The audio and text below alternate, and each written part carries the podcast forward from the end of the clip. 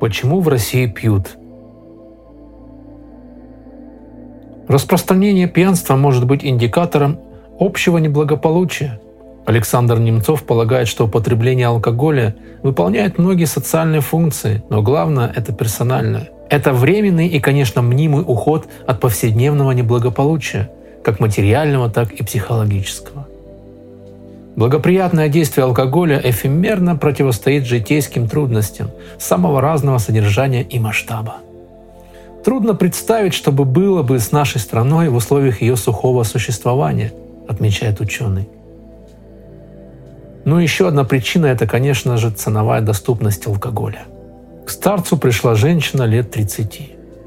«Проходи, дочка, рассказывай, что у тебя случилось?» Мой муж стал алкоголиком. Раньше как-то по праздникам пил, а сейчас почти каждый день. Ну, может, бывают перерывы, но максимум три дня и опять. А как ты думаешь, почему он пьет? Говорит, что нет смысла в жизни. Хочу, говорить, утопить этот страх. Мне, говорит, легче так.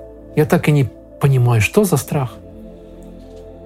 Если вы заметили человека, который пытается утопить свои горести в стакане, сообщите ему, что горести умеют плавать. Преподобный Ава Дорофей говорил – о том, что корневыми страстями, из которых происходят все остальные страсти, являются следующие три – славолюбие, сребролюбие и сластолюбие.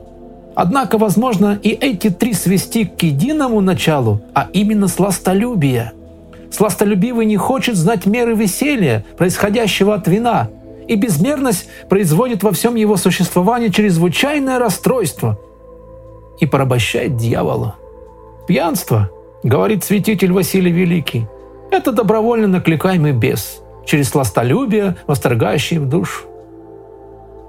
Однажды бес сказал египетскому пустынному жителю, «Соверши один из грехов – убийство, блуд или пьянство, и после этого я не буду уже искушать тебя».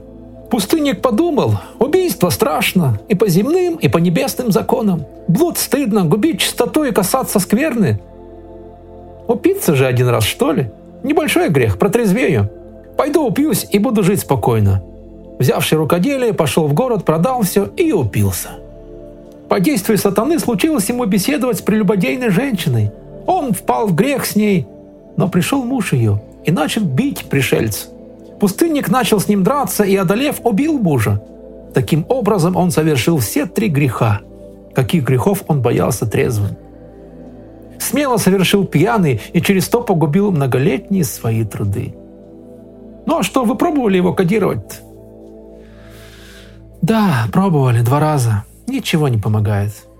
Мало того, мы и водили гипнотизеру, все пусто. Как пил, так и пьет. Конечно же, тут человек сам решает, и только сам. Больше никто ему не поможет. И, конечно же, если он обратился с покаянием Господу Богу. Однако проблема усложняется тем обстоятельством, что большая часть зависимых не признают себя больными и не видят нужды в лечении. Так как же старче бороться? Во-первых, как уже было отмечено, невозможно преодолеть себе какую-то страсть, не признав себе больным ею. Человек, понимающий и не признающий себя алкоголиком, не сможет вылечиться, потому что не захочет этого – во-вторых, так же, как и в отношении других страстей, здесь уместно святоотеческое правило «отдай кровь и прими дух». То есть для преодоления зависимости необходимо потрудиться и потерпеть. Привыкшим к этой страсти надо крепко против мучительства вооружиться, стоять, не поддаваться, молиться и призвать всесильную Божию помощь. Период борьбы всегда сопровождается обострениями. При воздержании телесном обостряются страсти душевные. Это происходит при воздержании зависимого от алкоголя. Страсть требует удовлетворения и, не получив желаемого, возбуждает в душе различные иные страсти, так как раздражительность, гнев и другие. Тут поможет только горячая слезная молитва. Человеку, желающему исцелиться от пристрастия к зелью, необходимо помнить, что одними микоментозными средствами, даже совместно с серьезными личными усилиями, но без помощи Божией, невозможно исцелить эту болезнь. Вот тебе молитва Иоанна Кронштадтскому. Именно ему многие из них были обязаны возможности возвратиться к нормальной жизни и отказаться от пагубных привычек. Тот, кому требуется помощь, обязательно обретет ее, обратившись с молитвой об исцелении от пьянства. Как зовут твоего мужа? Василий. Господи, призри милости на раба Твоего Василия, прельщенного лестью чрева и плотского веселья, даруй ему познать сладость воздержания в посте и проистекающих от него плодов. Духа. Аминь. Читай эту молитву чаще. Дам тебе еще один сильнейший рецепт от алкогольной зависимости. Сделаешь смесь капустного и гранатового сока, приготовишь коктейль из свежевыжатых соков капусты и граната.